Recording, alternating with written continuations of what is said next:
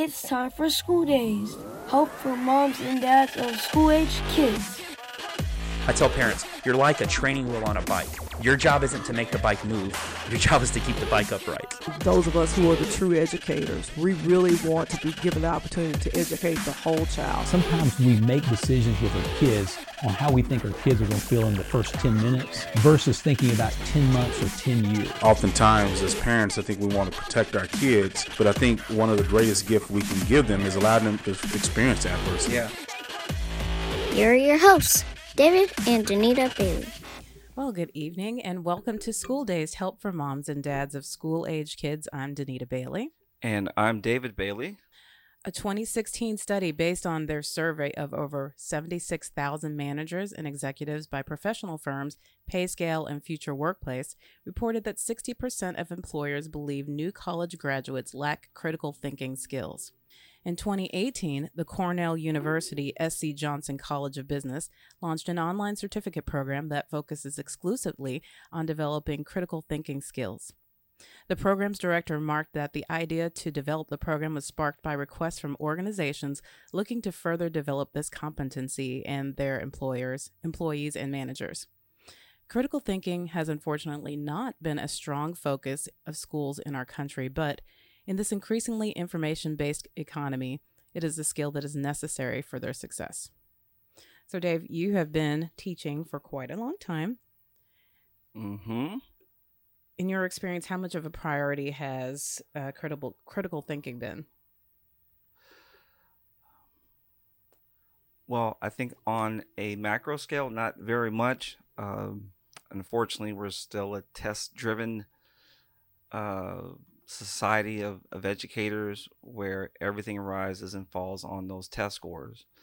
Um, now, it's not that you cannot implement critical thinking skills into exams, uh, but if, for example, if we did wonderful projects and they got to explore new things, um, which could really be applicable in the real world and help them to think more critically, and yet their you know, quote unquote test scores don't look good, um, unfortunately, you know, my experience that um, they don't really care.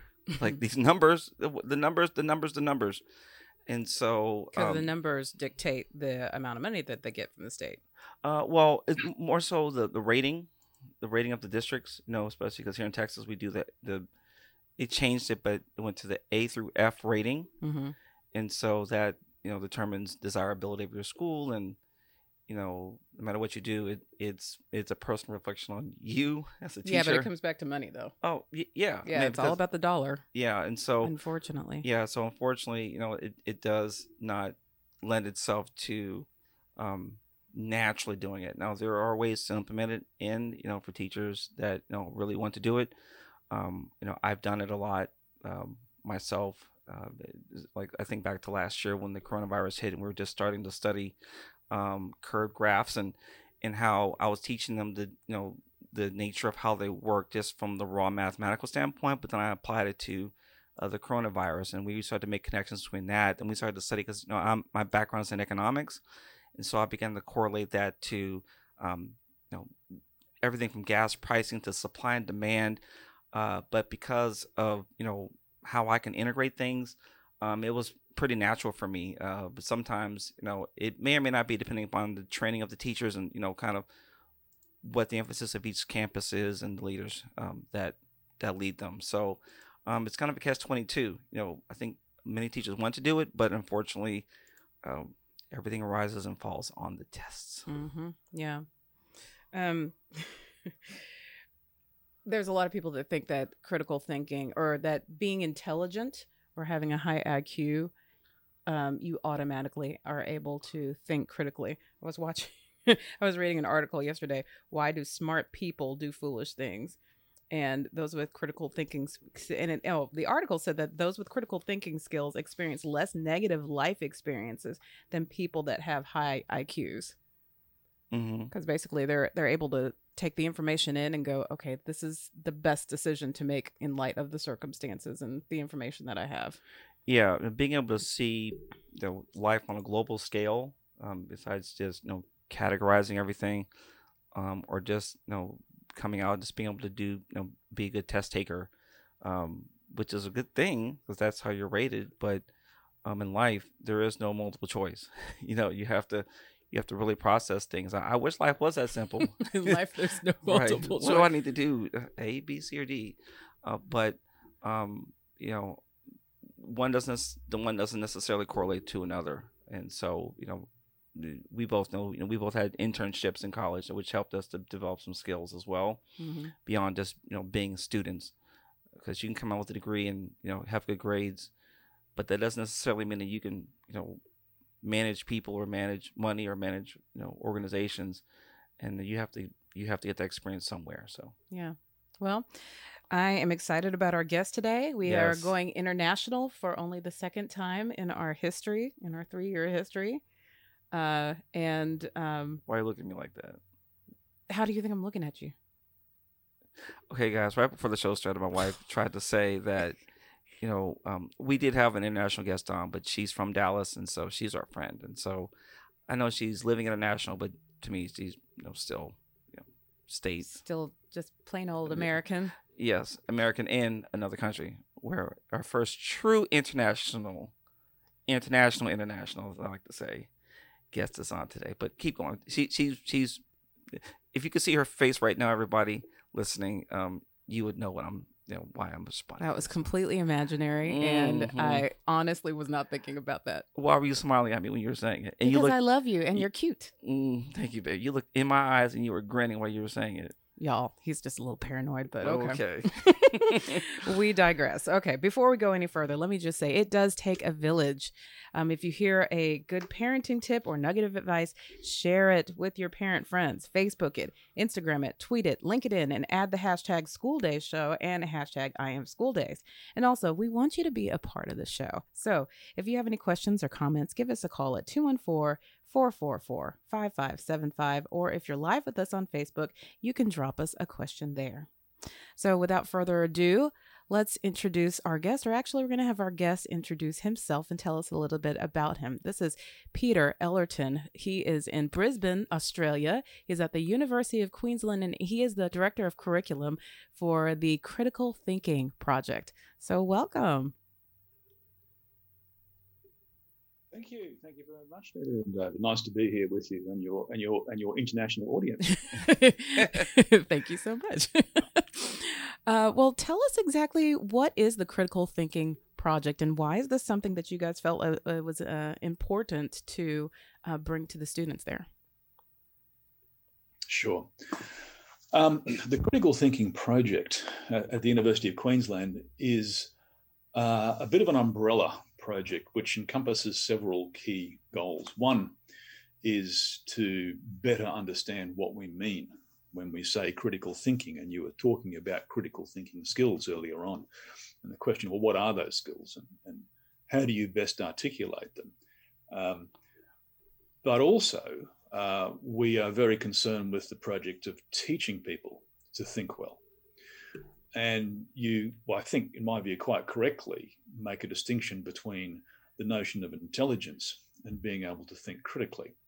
Um, and I, I, would not say that they're they're they're loosely correlated. I'd say they're almost not correlated in some way, um, because depending on how you understand intelligence, um, it's it's not very changeable um, over a person's life, depending on how you frame it.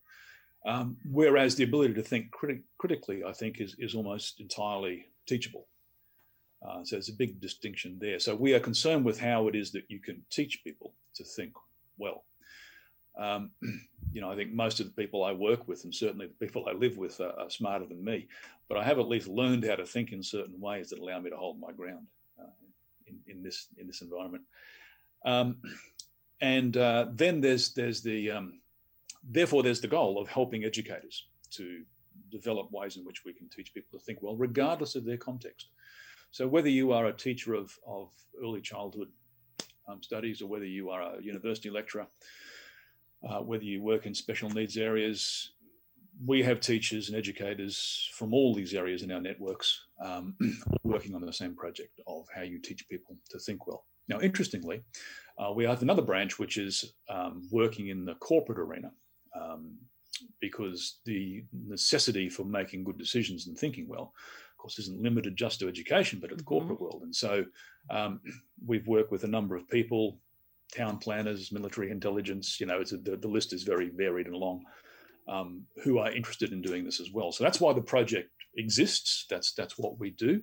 Um, from from my background, I was a, I was a teacher um, for about 20 years, a teacher mostly of of science and mathematics. Um, my master's is in science in, in physics, but I became very interested in the project of teaching thinking, and um, I taught philosophy in schools for a while. Hmm.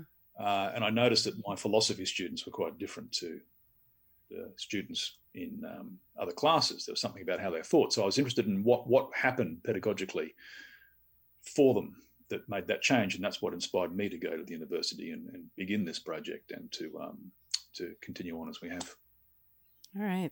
Well, my first question though is as I was doing kind of a deep dive into critical thinking, and it's such an interesting topic, I did notice that there wasn't a consensus on what critical thinking is. So, um, kind of let our, our listeners and our viewers in on what your definition of critical thinking is. Well, I, I can easily do that. I suppose you know to to, to be fair to a, a few different points of view, there there are some perspectives which suggest that critical thinking is not teachable. Um, but these are perspectives that tend to see um, critical thinking as as a uh, almost a sort of Pavlovian reflex. So you teach people to do this and then see if they can immediately do it in a different situation. And um, it- it's not quite like that. It's I, I liken it far more to um, uh, perhaps athletics coaching or something like that. I think coaching is a good word in terms of developing critical thinking skills. Um, and so I see this as a long term goal, not something that you can achieve very short term. I think it's a long term goal. And I think it's something that involves a very complex mix, not just of particular thinking skills, but also of particular dispositions and virtues of the thinker themselves. So the character of the person has to be developed in a way that matters. And, and those, those areas that think critical thinking can't be taught aren't concerned with those aspects. And I think that's a big gap. So I do think that, it, that the person matters, if you like, which is not supposed to be a revolutionary concept in education, but but sometimes it is for some people. Mm-hmm. Um, so you have to focus on the characteristics and traits of the person as well: open-mindedness, resilience, and tolerance, and and such things. Um, and uh, but I will say this: I will say that that that the real a real defining characteristics of critical thinkers, and hence an idea of what critical thinking is, is that critical thinkers are most critical about the quality of their own thinking. That's what occupies most of their uh, focus and concentration, at least while they're learning to do it. Um, now, certainly, they're doing that in a context. You know, you are you are thinking critically in an organizational structure, in a business, as a scientist, as an educator, whatever it might be that you're thinking about. But you're not just concerned with the subject matter, or rather, the subject matter also includes your own thinking. And you know, how well can I justify that particular inference? What's what's affecting my thinking here? Um, how do I know what what do I know about what I should do here, what I ought to do, rather than just what feels right or what what I would like to do. So critical thinking is about navigating through that landscape with autonomy and agency, um, with concern first and foremost for your own thinking before you worry about anybody else's thinking. Mm-hmm. Um, so I'll, I'll sort of give a, a broad overview like that if you like.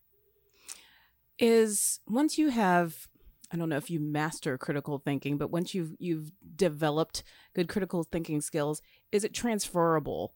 Um, is it if let's say if you if you're a good critical if you think critically well in sports, um, do you necessarily think critically well in um, in your workplace? Does that make sense? Um, it does, it does, and I guess this comes back again to our conceptions of critical thinking, because there, there are many who think that critical thinking is only mani- only able to be manifest in a particular domain, so Mhm. like sports or brain surgery or whatever it is, but it doesn't transfer outside of it.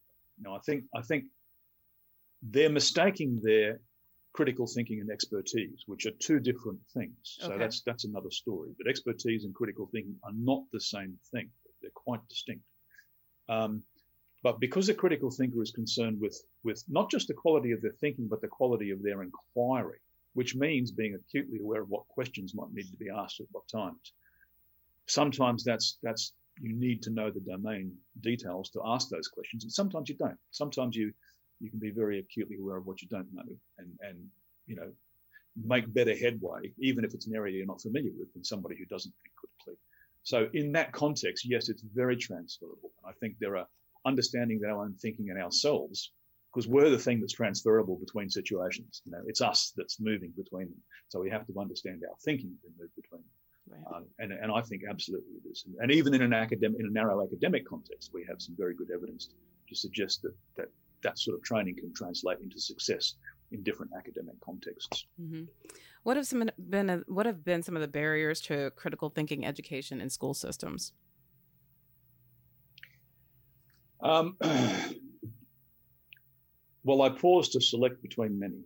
Um, one one is the misunderstanding of what critical thinking is. Mm-hmm. It's conflation with intelligence, for example. Um, uh, and hence, and and those those academic streams that that that pump out information suggesting it can't be taught, people latch onto that. The reason people latch onto that, educators latch onto that, is because it gives them a reason to focus just on content. Mm. Uh, and that's much that's a much more um, easily tested, as you were alluding to at the beginning of this session. Um, it's easy to it's easy to test um, facts and knowledge. You know, just tick right, wrong, that's it. Um, multiple choice, computer based, whatever. You know, those kind of standardized testing um, environments are very you know, difficult to get the critical thinking stuff in if you just want to mark them by by a computer. Um, and that's easy, and therefore it's easy to measure. So we can have, you know, it's one of those situations of valuing what we can measure rather than measuring what we value. Mm-hmm. Um, so all of those areas come into play. Secondly, um, the pedagogy of teaching for thinking is not something that's widely understood. It's simply not. I mean, there are many people, I mean, just naturally good teachers engage students in certain um, or develop classroom cultures and environment in which thinking is is is cultivated, but not necessarily with sort of intentionality and precision that they could be. Um, and most of the work we do with teachers is not about sort of imposing a system upon them, but but simply helping them to articulate their existing good practice to better understand it, to better develop it, to better share it, and to better make sure that it's or to make sure that it's more um, uniformly delivered in that way. Um, so there's those issues of misconceptions of critical thinking, um, lack of lack of understanding of how to do it in the classroom, what things work best, the the institutional pressures that go against um, time and thinking. Um, the need for educational administrators and leaders to control what teachers do, um, the lack of autonomy that teachers can be subject to um, in design and planning and implementation. Um, all of these factors mitigate against um, teachers developing thinking skills in students, and they're just some of them. So, in an ideal world, how would the teaching of critical thinking and uh, be integrated in the school system so that students are proficient um, as they progress through school, so as they progress through school, and ultimately, you know, when they graduate. So, in light of all of these challenges that are, you know, brought upon us and everything, I'm, I'm like in my heart, I'm listening. I'm like, yes, that's yes, those are all my challenges that I have as a, as an educator. Um, in your opinion, what are the best ways to integrate um, these these skills in in in light of these challenges that you just mentioned. And I particularly want to know if if you had your way and you know all things you know were going in your direction, what would ideally be um, the way that we would integrate critical thinking into to schools? Well, um, I'm trying to walk a line here between being um, actionable and and ideal. Um, one thing to appreciate is we don't it's nice sometimes, and it can be a very useful thing to have standalone critical thinking courses. Mm-hmm. That's fine. But again, there's enormous variety in how those are conceptualized and done. So we got to be careful about how that's done. There's, that's one thing you can do. But it's far more effective to have, well, to have that if you want to, but also to have the, the, the pedagogical approach of any teacher in any area concerned first and foremost with the cognitive activity of their students. That's that's the central focus of the classroom. And if that is the central focus of the classroom, then we will be developing critical thinking. So the question is, how do you get thinking to be the focus of the classroom? Right. One answer, well, there are several answers to that, um, or several factors that have to come into play. One is that we have to think and plan in the language of student thinking, not just content. You don't just put on paper what it is that you want to cover in terms of content, but you, you try and articulate also what kind of cognitive activity you want to be happening and how to construct that. So we spend a lot of time with teachers looking at that exact question. How can you how can you plan for thinking with the same detail and resolution that you plan for content delivery? Mhm. And and in fact to do both. Because one of the one of the things that we one of the fallacies we don't want to perpetuate is that there's a dichotomy between thinking and content assimilation or, or knowledge development. There's not they are the same project. In fact, if you do them together, you'll improve both. Mhm. It's the best way to do both. Um, so this this this idea that, and that's another barrier, I suppose, too, is in people's minds, is that is that focusing on thinking means um, dropping a focus on content, and it does not. Um, it is as, as as the philosopher John Dewey rather beautifully said, thinking is the method of intelligent learning. So we have to have students be in control of their own learning by being in control of their own thinking. Um, and that's that's kind of the project in the classroom. Now, now that means that we have to focus on it, but the ways in which we focus on it and give it the opportunity, give students the opportunity to think in the classroom, um, because like going back to my my um, athlete uh, metaphor, if if you want to teach somebody the javelin, you know, there's things you can tell them about the javelin which are quite useful. You know, try and hold it here and try and get this particular angle, and you know, you've got to run up this way. You can tell them those things. That's fine. But of course, it it it's all meaningless unless they actually throw a javelin. They have to do the thing. And exactly the same way, we can talk to students about thinking all day, but mm-hmm. unless we give them the opportunity to think, and we engineer those opportunities again with precision and intentionality in the classroom, and engineer opportunities to feedback on the quality of that thinking as well, um, then it's all for naught. So we we have to have that in the classroom. So rather than just focusing on student cognitive activity or doing that, it also means that we have to give them opportunities in the classroom to do that thinking, and that space and time in which we can feed back to them and their peers can feed back to them on the quality of that thinking. And that often means conversations, it means discussions, it means dialogue.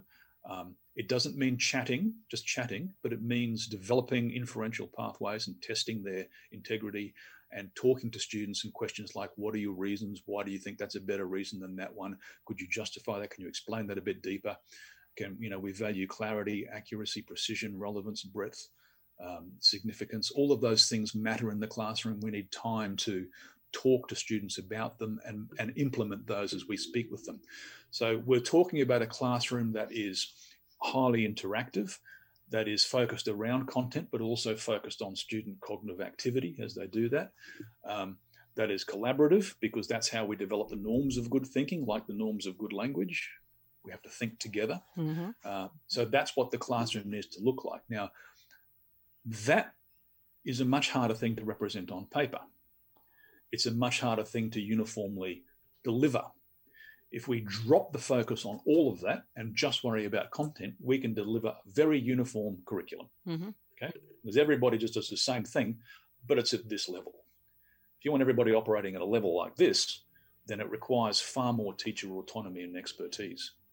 Um, and uh, that's what's difficult in the terms of a school environment. We worry about classrooms and schools being seen as factories in which students are just churned through and, and churned out. The same concern is for teachers, because that's how teachers are often treated in these institutions as well.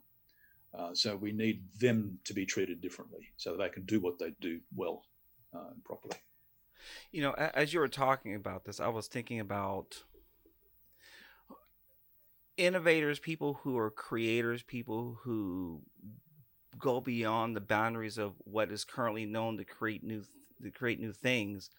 Um, could you elaborate on the importance of critical thinking skills? Like, for example, I'm just thinking back to the Wright brothers and say, you know what? um, I want to fly in the air. you know, just it just you know before you know now it's commonplace, but think about this idea. I want to put a device in the air that can fly me, or I want to talk to someone um, not face to face and not see them. It, there has to be a different type of thinking that's in place. It's not just a regurgitator of facts per se, but can take what's already known and create something new. Um, does critical thinking um, lend itself to more of people that are the, the explorers um, and that are willing to try new things, um, or um, is it something that is you know can be used in different areas? Uh, I guess what I'm trying to ask is, are people who create and try new things and are willing to fail and and you know make mistakes and and to grow and expand and go beyond what they already know? Um, how important are critical thinking skills um, to that area? Uh, they're, they're absolutely important. They're absolutely critical, essential. And, you know, people often think of critical thinking as just sort of the, the, the chrome and steel of analytical reasoning. Um, but it's far, far more than that. Um, the, the relationship between creativity and criticality, for example, is, is absolutely central to developing good critical thinkers. There is no critical thinking without creativity.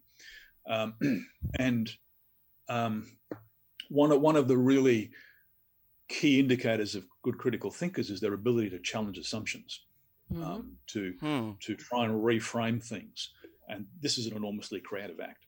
So I think I think just in that you know, brief way of summarising it, I think therefore that critical thinking and thinking skills in general are, are absolutely core to the ability to do that. One of the ways, one of the reasons we value um, critical thinking is it's because it produces effective inquiry. And it's through the process of inquiry that we generate new knowledge, new ideas, new opportunities, um, new products, new functions. Um, and critical thinking is, is always there in the production of, of new knowledge and new information and new possibilities. Um, yes, we have to be imaginative and creative, um, but the path to that, that's what drive the, the path to the endpoints of those of those imaginings um, demand an interplay between creativity and critical, criticality all the way through. Um, our work in entrepreneurship um, has shown this time and time again that um, that this connection is too tight. I have a, a colleague of mine who's a, who's a who's a, a, very prolific writer in the field of creativity, uh, an academic in, in Canada, uh, Robert Kelly, and Robert and I were, were involved in a project where he was going to be involved in developing a chapter on creativity, and I was going to do a chapter on critical thinking for a, book on STEM education. And after spending three days together, we realized that we could not write separate chapters. These two things are just too intertwined. The mm. conditions which promote creativity are the conditions that promote critical thinking. And we need them so closely bound all the time. Uh, and when we look at, at Robert's work in creativity, we discover enormous amounts of critical thinking. And, you know, it's always that way. So um, uh, I, I, absolutely see critical thinking as essential to, to the generating of new possibilities and the, the production of new knowledge and, and its, its core importance to a knowledge economy, therefore. So, as a parent, you know, we have so many choices about schools. Here, here we've got charter schools and, of course, public schools and uh, private. private. schools and all these different options for schools that we can um, enroll our kids if I'm a parent that is concerned about our my child learning these critical thinking skills, are there things that I can look for to determine whether or not this is important to them, other than their word? oh yeah. Um, well, I mean, you know what what are they saying about school? Is the interesting thing. I've got four kids. I've got four kids, and I've, um, you know, when when you hear what they say about school, you know whether it's going well or not. Um, whether they're being buried under worksheets of just uh, of just named fact after fact, um, or whether they're engaged in some really interesting thinking and inquiry and developing some some really useful um, you know cognitive skills along the way. So you, you listen to what the, the students say about classrooms, um, and and if you hear nothing, it's it's uh, you know it's not always a good sign, is it? That um, that that's the case from the school itself, you know, you'll always hear things. I mean, it's it's the job of a school to to promote what they do. Um, you'll always hear things like, you know, we we value the individual. You know, we create. We everybody thinks they promote critical thinking skills and creative thinking skills. Every everybody says that. So you've got to take all of that with a grain of salt.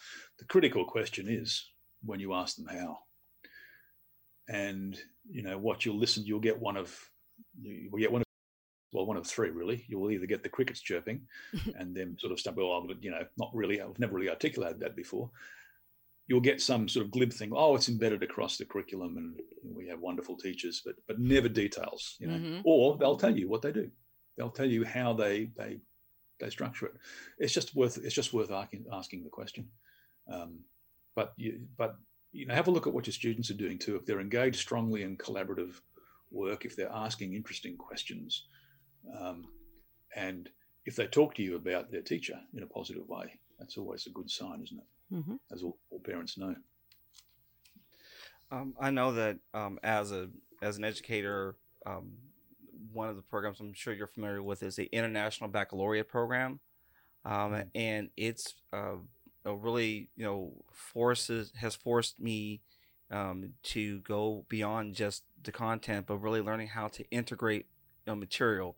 Um, and so the nature of the projects, everything the inquirers, thinkers, and you know all the attributes of an international baccalaureate student um, have really helped me to grow in how I approach my my teaching instruction, so I can better integrate things. And so um, I I can attest to uh, being an international baccalaureate teacher, uh, teaching international baccalaureate schools, um, that um, those type of schools, depending upon, you have to still have to ask the questions within those schools as well as to how well they're implementing it. Um, but um, parents may want to consider schools that have an international baccalaureate um, approach to their education. Um, so, can can testing accuracy assess the development of critical thinking skills? Um, that's the first question. And then, how can you tell if a student has developed critical thinking skills necessary to succeed in college? So let me ask let me ask it one more time. So can testing accuracy assess the development of critical thinking skills, which I kind of think you've alluded to before? Um, and then how does that measure out as far as um, college success? Yeah, the, the, the the first question is, well, what kind of skills do we want to to test? And there are in fact quite a, a broad range of skills and various categories of skills too. It's not just critical thinking skills. That's a very broad thing, critical thinking.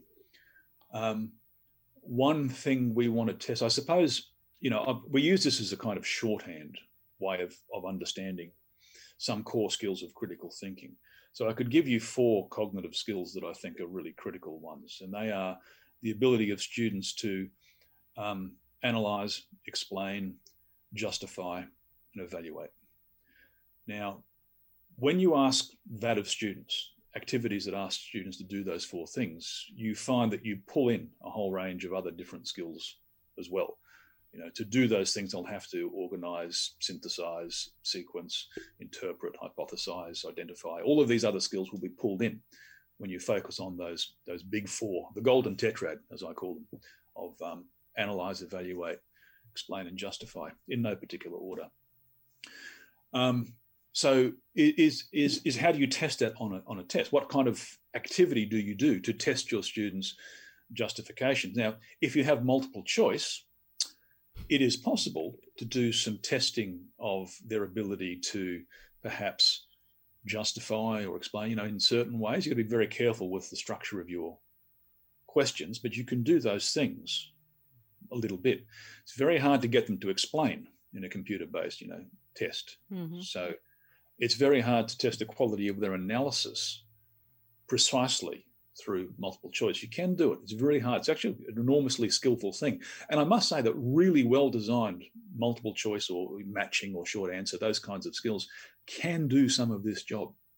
They can do some of the lifting, but but not a lot ultimately, you need to be able to give students the ability to do those things freeform. You know, their analysis of a situation, their ability to explain their understanding of it, their ability to um, um, select a particular course of action or, or, or problem solving method or technique to justify that, to explain why they justify that, you know, to, to evaluate others' attempts at doing it, whatever it might be.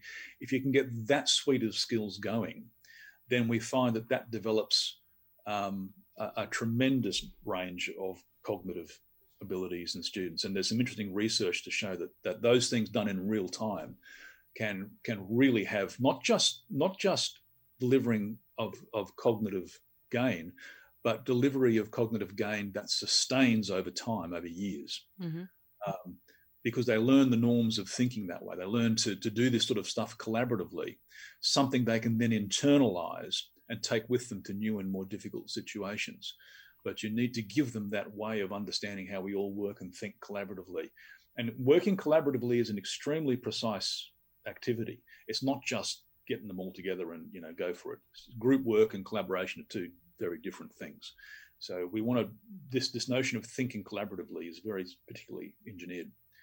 Um, so if we can get assessment situations with which can do that, then I think you're well on the way to getting them to think better, to learn better, and to be managing their work better in more complex environments like college and universities.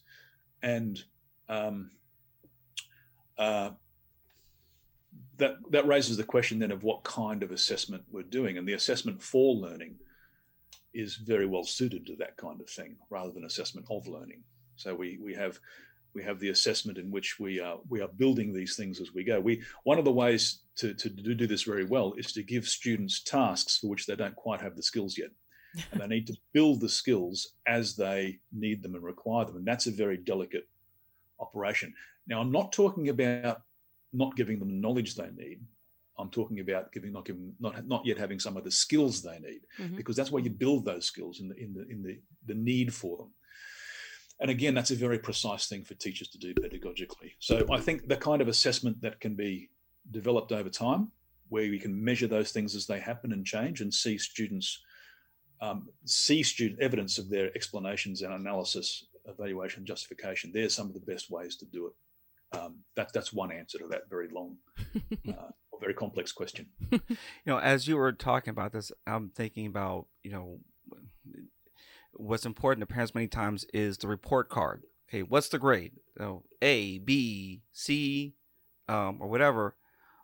But all A's are not the same. You know, all B's are not the same. And what I'm hearing is depending upon how all these skills are integrated into instruction and into you know the assessments the tests, and however they're going to you know measure what they've learned um, is going to determine whether or not they're really developing these skills and so um, as a parent what i'm going to encourage you guys to do is to you know really you know question um, you know what does this a really mean? What what does it what does it show that they really know? Can they just regurgitate facts back and you know get you know get you know those right and wrong, or is the you know assessments and assignments really moving your child in this direction? And so we can't just necessarily just take you know at face value a report card and say, oh, my child is doing well. Um, because I've seen many students that have done really well. Um, they have really high grade point averages, uh, but then um, when the rigor is introduced in a way they've never seen before, or maybe you know SATs or SATs, it doesn't necessarily correlate over uh, because sometimes they'll they'll twist that that question and flip it and you know bring bring it in a new way. Um, and so I want to encourage all parents to really um, just begin to do a little do a little more digging and deeping. I mean, digging and deeping, digging more deeply um, into what does this A really represent?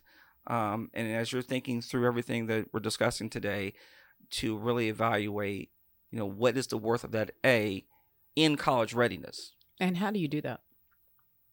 I think the best thing to do is, is to ask ask the teachers, um, you know, without being indicting, um, but to ask the teachers exactly um, how are their um, children being assessed.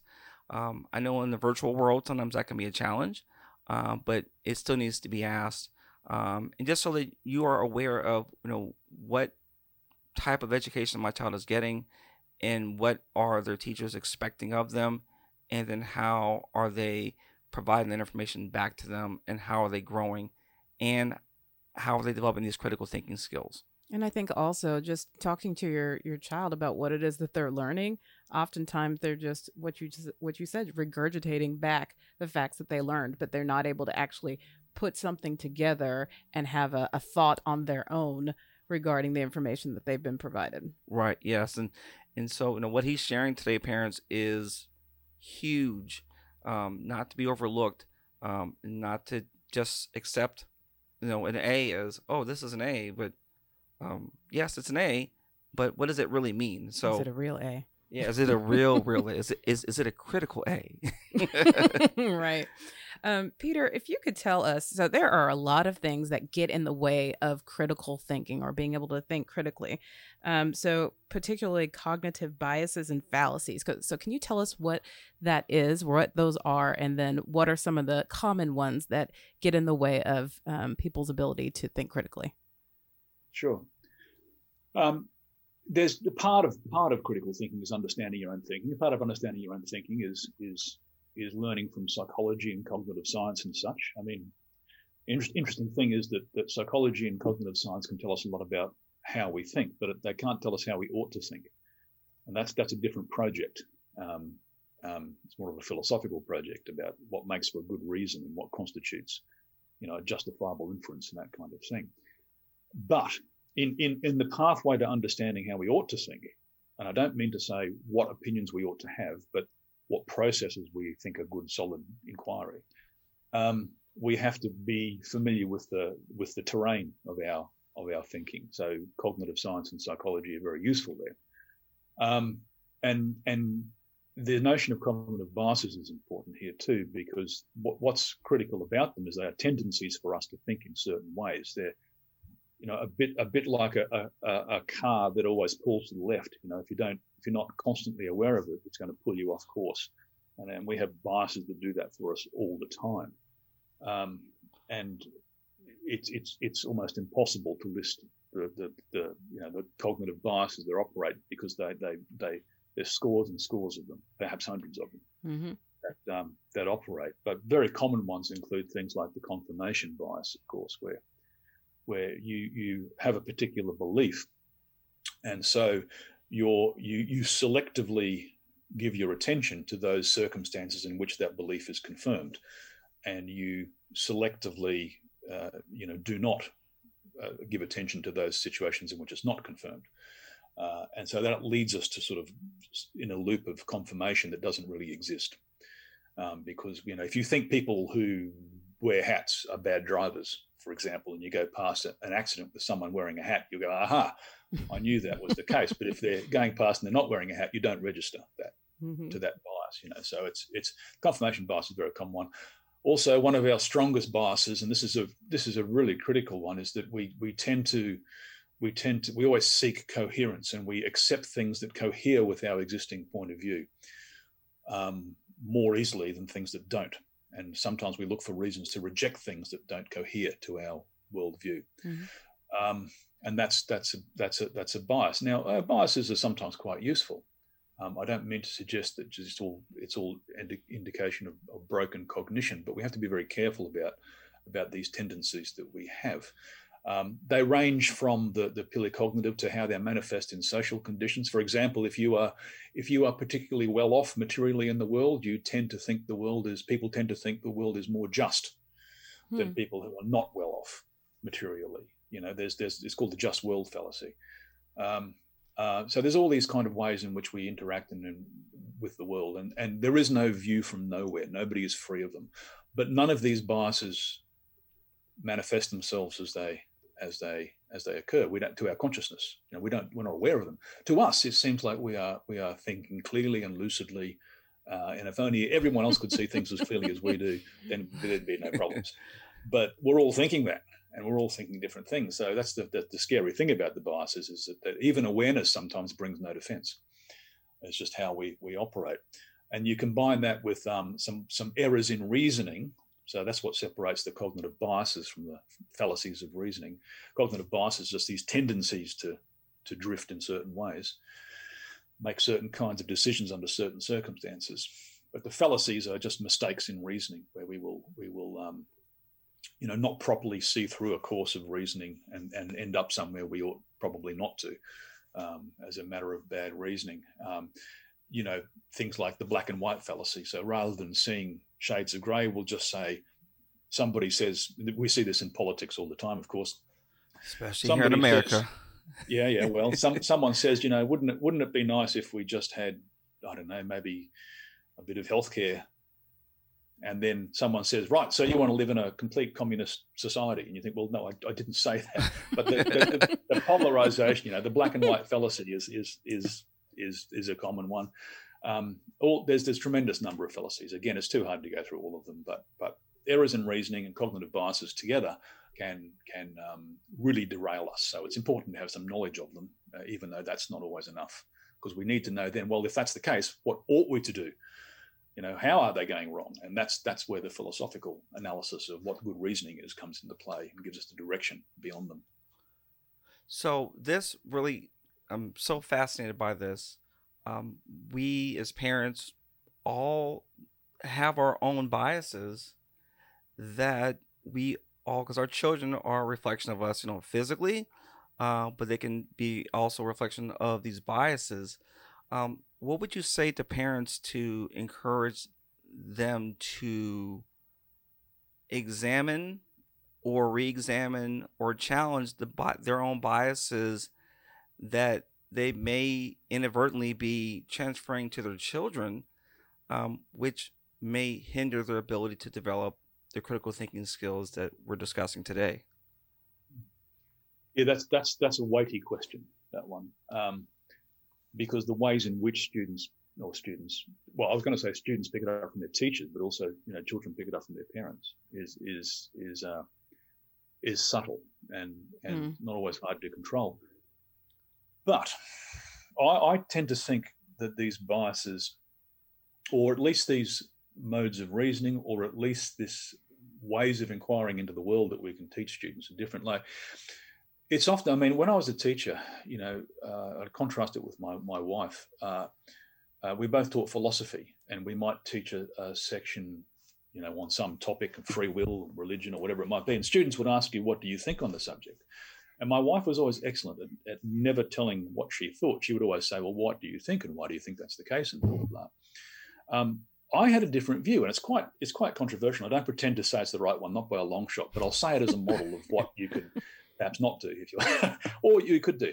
But I always feel like it was worthwhile me explaining to my children and to my students, what do you think about this? And I would say, well, here is my position, but let me tell you, the cost of me telling you my position is me explaining to you my reasoning. And I want to include in my explaining to you my reasoning what I think all the limitations of that reasoning are, mm. what I don't know, and what I should need to know. And so, you know, I think that this is the case. And the reason I think that is because here's my reasoning, here it comes through, but I'm not sure about this, and I don't really know enough about that, but I might hear something else later that changes my position. So I'm not saying that's true. I'm just saying that given my situation and my reading and understanding, this is where I'm sitting at the moment. But there's good reason to think it might move. And so, but if you go through that, you're actually modeling to your students and your, your, your children how reasoning works. And I think it's a useful thing to do. But you're also modeling that you are you, you consider yourself fallible. Mm-hmm. And that that just because you think this doesn't mean to say it's the case, but but you're explaining why. But I want my students, I want all students to see their teachers not as the the keepers of fixed knowledge, yes. but as model inquirers. And and I say to my students, you could change your mind on something every single day and still be entirely consistent, because what you're consistent about is the process of inquiry. You are you have integrity and rigor in your process of inquiry. If you get more information, if you hear better arguments, it's good to change your mind because that is in fact consistent with inquiry. What's not consistent is keeping the fixed view as all the information leading to that around it changes. That's not consistent. That's just being pig-headed.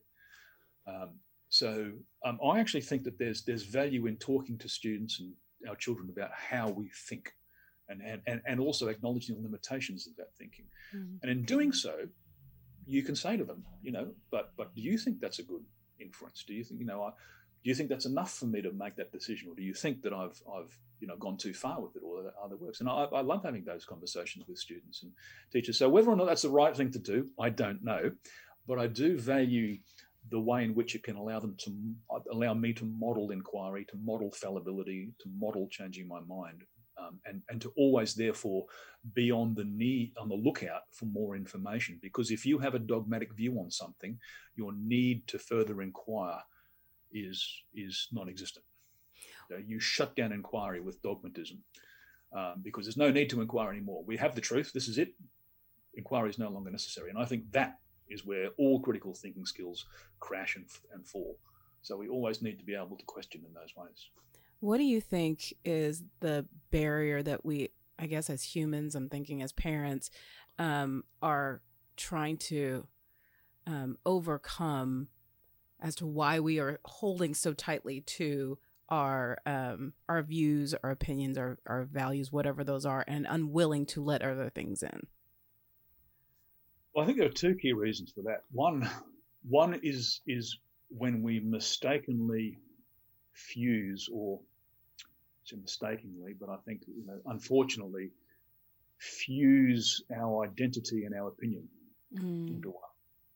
And you say, "I, you know, this is this is my brand now. This is my badge." You know, when when your opinions become nothing more than gang colors, just identifying wow. as this group or that group yeah, that's that's when I think things ossify, and when it's which is just it's just terrible, terrible situation to be in. Um, but but two, you you um, you have a worldview developed in which all these things sit and make sense together. Okay, um, and and I, I and and and people with these with worldviews that just don't gel together will reject each other's positions. I remember I remember seeing I think it was I was on a Fox News show and I think they had exposed AOC's radical socialist agenda, which was like healthcare and gun control, and you know, and and and and I remember her saying, "Yeah, yeah, that's basically it," you know. And a lot of people in Australia were going, "They go, yeah, that's basically you that's right." and but other people are going, "Oh, this is just insane. This is just crazy. Could you think of anything more crazy?" You know, this just this this same information is being interpreted through two different worldviews that are just mutually exclusive. Um, and so if you're in that view, in any of those views, you you you know you you it to to incorporate this bit of information may require the the destructuring of mm your mm-hmm. entire worldview system, which is painful oh and difficult and and too hard to do. So there's all these reasons why people just you know don't um, change their mind, uh, and they're very powerful reasons. And the only the only way through that is dialogue. You can't you can't pummel them with information. That's so good. You know, when I was um, to your point, you know, when I was working on my in my, in my master's program, um, you know, I, I uh, have a master's in theology, so um, the the arguments for different you know passages, um, what our professors would do a lot is, you know, they would say, okay, um, here is the passage, or here is the argument. Um, and here is here are four different theologians who have very differing views on the same passage and what we were forced to do was we had to look at all the arguments we couldn't just you know they didn't just hmm. say this is what it is and here's how it is but they were really good at making us examine them all and then processing all the arguments and then based upon what you see and what you understand and what you have you know examined uh, from a grammatical historical theological exegetical all the process we have to do is now i want you to come up with your own stance based upon that. Um, and so to that point oh, and when I ask you is what do you believe is the importance of going across the aisle to someone's viewpoint that is different from from your own? Um, you know we all like to your point, we all have our own biases, but um, how can seeing someone else's worldview and coming into their world and into their experiences help to develop better critical thinking skills? well, there's a principle in, in philosophy called the principle of honesty and charity. Um, and, and what it says is that if you want to um, propagate a particular position, or justify a standpoint, what you have to do is engage with alternative views and show why you find them not convincing. But the principle of honesty and charity means if the charity part is if you're not quite sure of the interpretation of them, you err on the side of charity and be more positive than otherwise. And honesty is to represent them as honestly as you possibly can.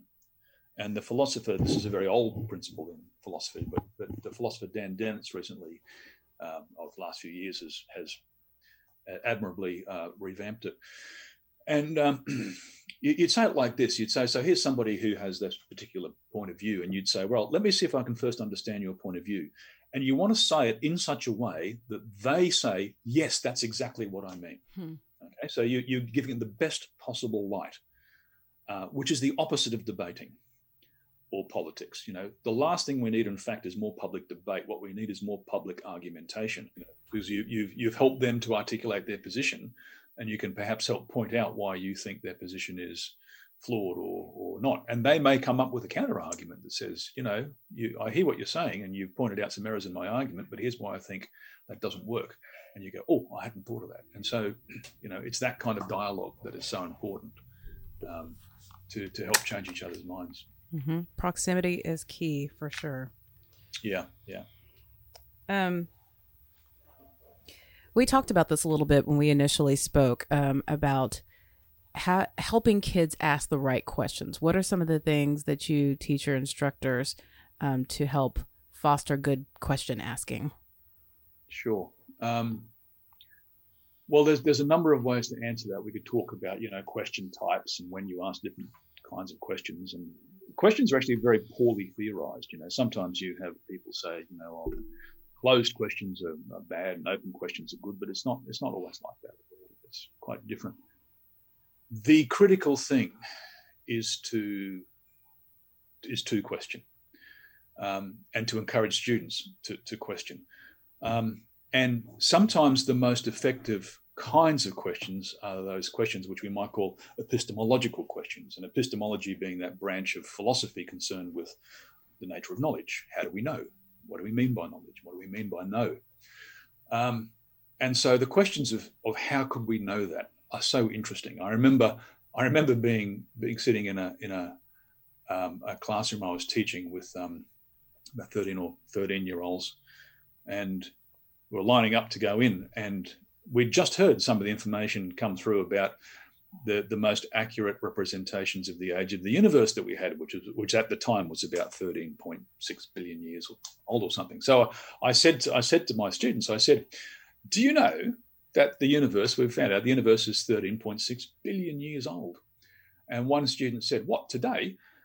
And so as if it was a, it was happy happy birthday to the universe today.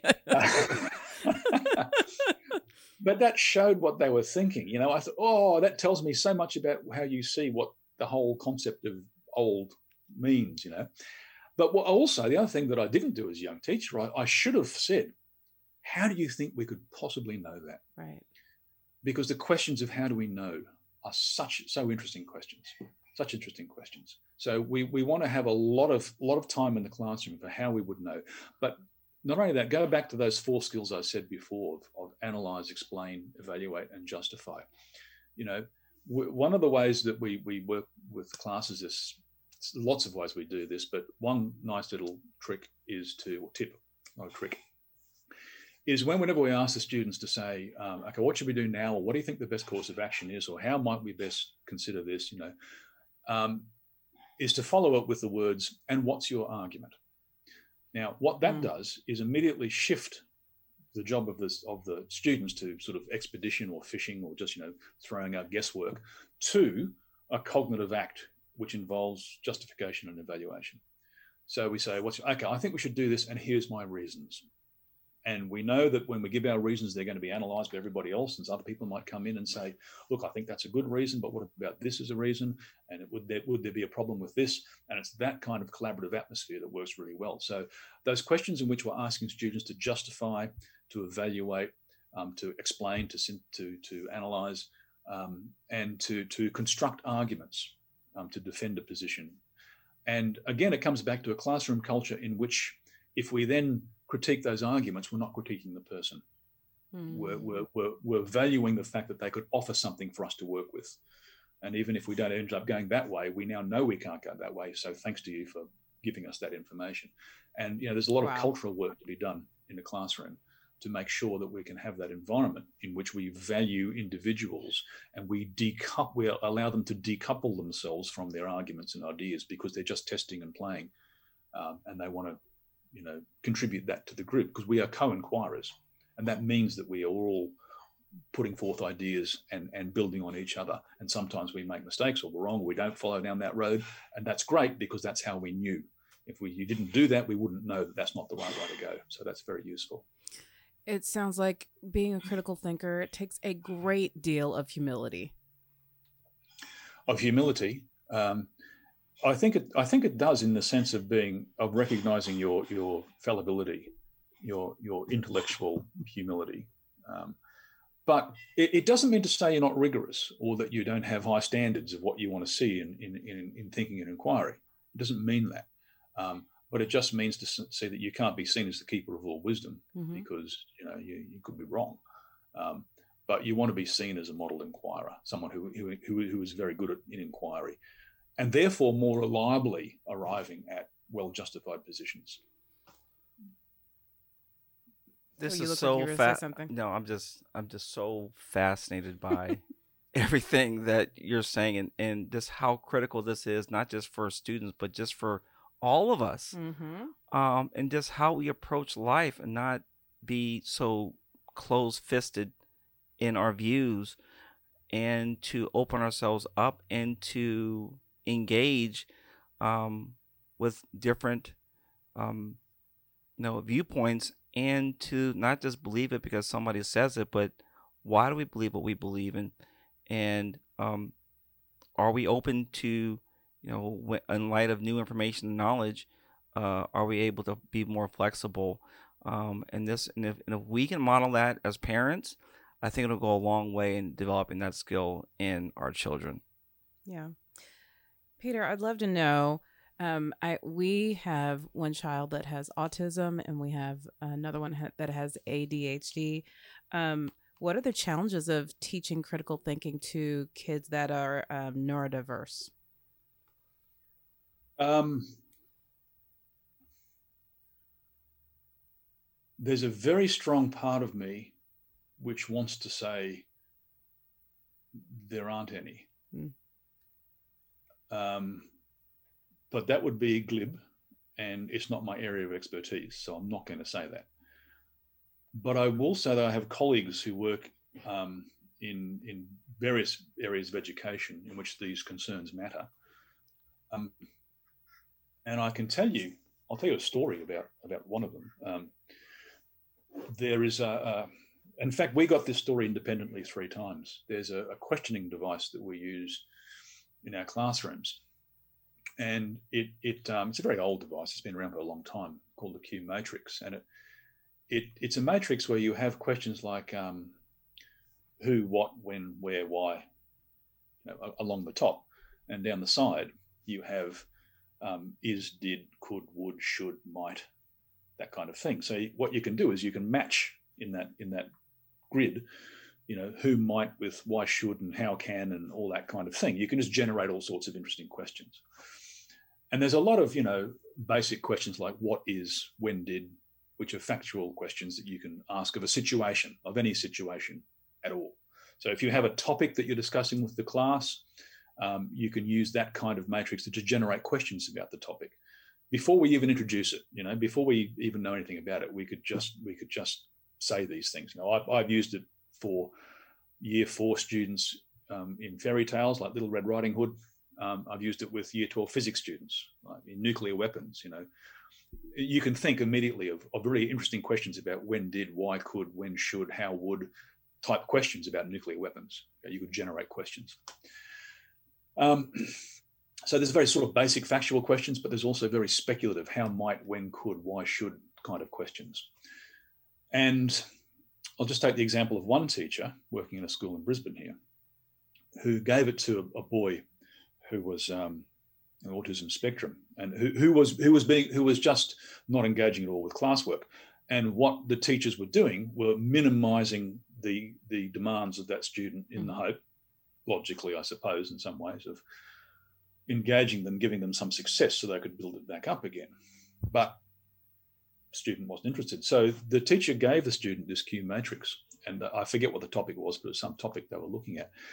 That student was not interested in the when, did, why, you know, what is questions. They went straight to generate all the why, might, how, could, when, should, speculative, modal, hypothesizing questions, and filled up the questions like that, which was the exact opposite of what the teachers were trying to do. Reduce it to more content, very basic, uninteresting questions, in mm-hmm. fact. Uh, the student developed those questions themselves and then set about doing a project to answer those questions. That project was display, displayed in the foyer of the school, and neither the teachers, uh, the teachers did not believe that it was that student that did that work because it wow. was so interesting. Um, and the parents were, I, they, they, knew their student, you know, their child, of course, but but they were still very, very impressed that that came out of their their child. So this this was able to unlock something in mm. that student, and we heard this independently several times um, using this device. Something that that showed that the normal approach in the classroom was wrong. That that that was not what their teachers ought to have been doing to to engage that student. Now that's just a story. I, I am not an expert in this area, so I can't pretend to say what that means and what the inferences are. But I can tell you that that's what happened, um, and I can tell you that that we've got a partnership now with Autism Queensland, based on the work we've seen with our teachers to explore this more more fully. Um, but we have found students who who who disengage in classes will come to school for particular classes with a particular teacher who's going through our in our mm. network or in a in a in a critical thinking or philosophy club that they put on you know after school they will come on those days and those students who'd otherwise disengage from school will arrive on those days because in those classrooms their voice is heard we know that their thinking matters. Mm. Uh, they know that as well. Um, and we also have this in a very strong Indigenous context, um, where our Aboriginal and Torres Strait Islander students here in Australia, uh, we have a we have a program in Queensland called the Solid Pathways Program, which caters for high performing Indigenous students before they disappear from the the standardised testing results. They do extremely well in the years three, five, seven but after that, they just fall off a cliff. Well, they did. They disappeared. So we tried to engage them and keep them through with critical thinking or thinking classes in which their view mattered. And we, you know, we can say that that gap has closed in Queensland and, and doesn't exist anymore. Oh, wow. um, and in Queensland Parliament, at least, they've said one of the reasons for that was our was our program. Hmm. Um, so, um, you know, this idea of of having agency and your voice mattering in class um, of your thinking being important, I don't see how that relates to autism or, or ADHD um, necessarily. Necessarily, you know, you can say that these things matter to to everybody, and that's a, that's a way a, a way of engaging people, um, regardless of, of where they come from. Mm-hmm. So that's that's part of my answer to that. That's good.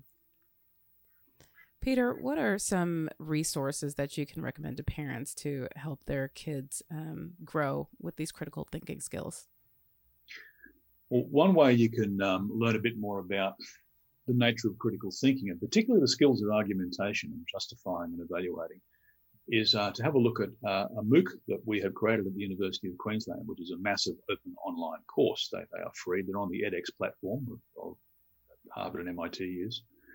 Um, and the, it's called uh, Meta 101X, Philosophy and Critical Thinking. So META 101X, Philosophy and Critical Thinking. And it, and it gives you a way of, of, of getting into some of the key well, questions of philosophy if you're interested, but, but also the, the techniques of philosophy, which is argumentation, the methodology. Um, so learning how to justify, to build um, good arguments that justify um, positions and how to evaluate and construct and analyze arguments. It's a very, very important idea. But that's that's one thing um, to look at. Um, there's a there's there's a, lovely website called Kialo.com, um, which is not something that I've been involved with. I know the person who, who developed it. Um, K I A L O dot com. Apparently, it means reason in Esperanto. Um, and it's a, it's a way of, of developing or, or developing your students the first steps towards reason giving and reason taking that are at the core of good critical thinking before we get to full blown argumentation skills. Um, there's also, um, for educators, there's a website called um, reasons.io, which is an argument mapping software um, that we have developed to help to help educators who are who are fluent in argumentation to help them to develop those skills in in students as well. Um, so there's a number of things to, to, to play with that that, that could help, um, as well as a whole range of, of course, books on critical thinking, which um, which are not hard to find um, popularly. All right. Well, we have definitely gone over time. Uh, David and I are geeking out about this topic, and we're so thankful that you got up early. It's what time is it now? There in the morning. Oh, it's nine forty. Nine forty. Okay. Well, we've we, you've been with us for a couple hours, so we thank you for getting up early and um, investing in our uh, our um, audience. So uh, we appreciate your time. You're very welcome. Great to be here. Good to meet you all. You too. Thank you. So, uh, Noggin Educational Foundation is the premier sponsor of school days, so we always want to let you know what's happening with Noggin. We're currently taking applications for two of our programs. Noggin offers 12 hours of free private tutoring to students through our educational coaching program.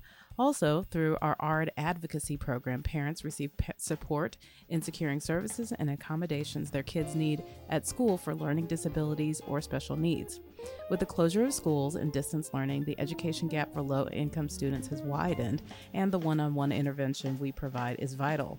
So, see our website, nogginfoundation.org or email me at Doneda, D O N E D A, at nogginfoundation.org for more details.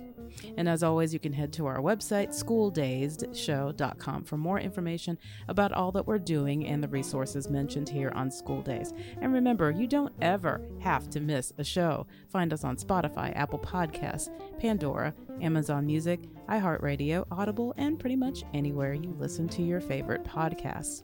And don't forget to follow us on Facebook, Instagram, and Twitter at Noggin Foundation. That's N O G G I N. And last but not least, David and I always want to end the shows by saying that we are parenting by grace. We depend on God to give us the wisdom and strength we need to raise our kids into flourishing adults. And if you would like to know more about that, please email us at info at schooldayshow.com. Have a great week and stay safe.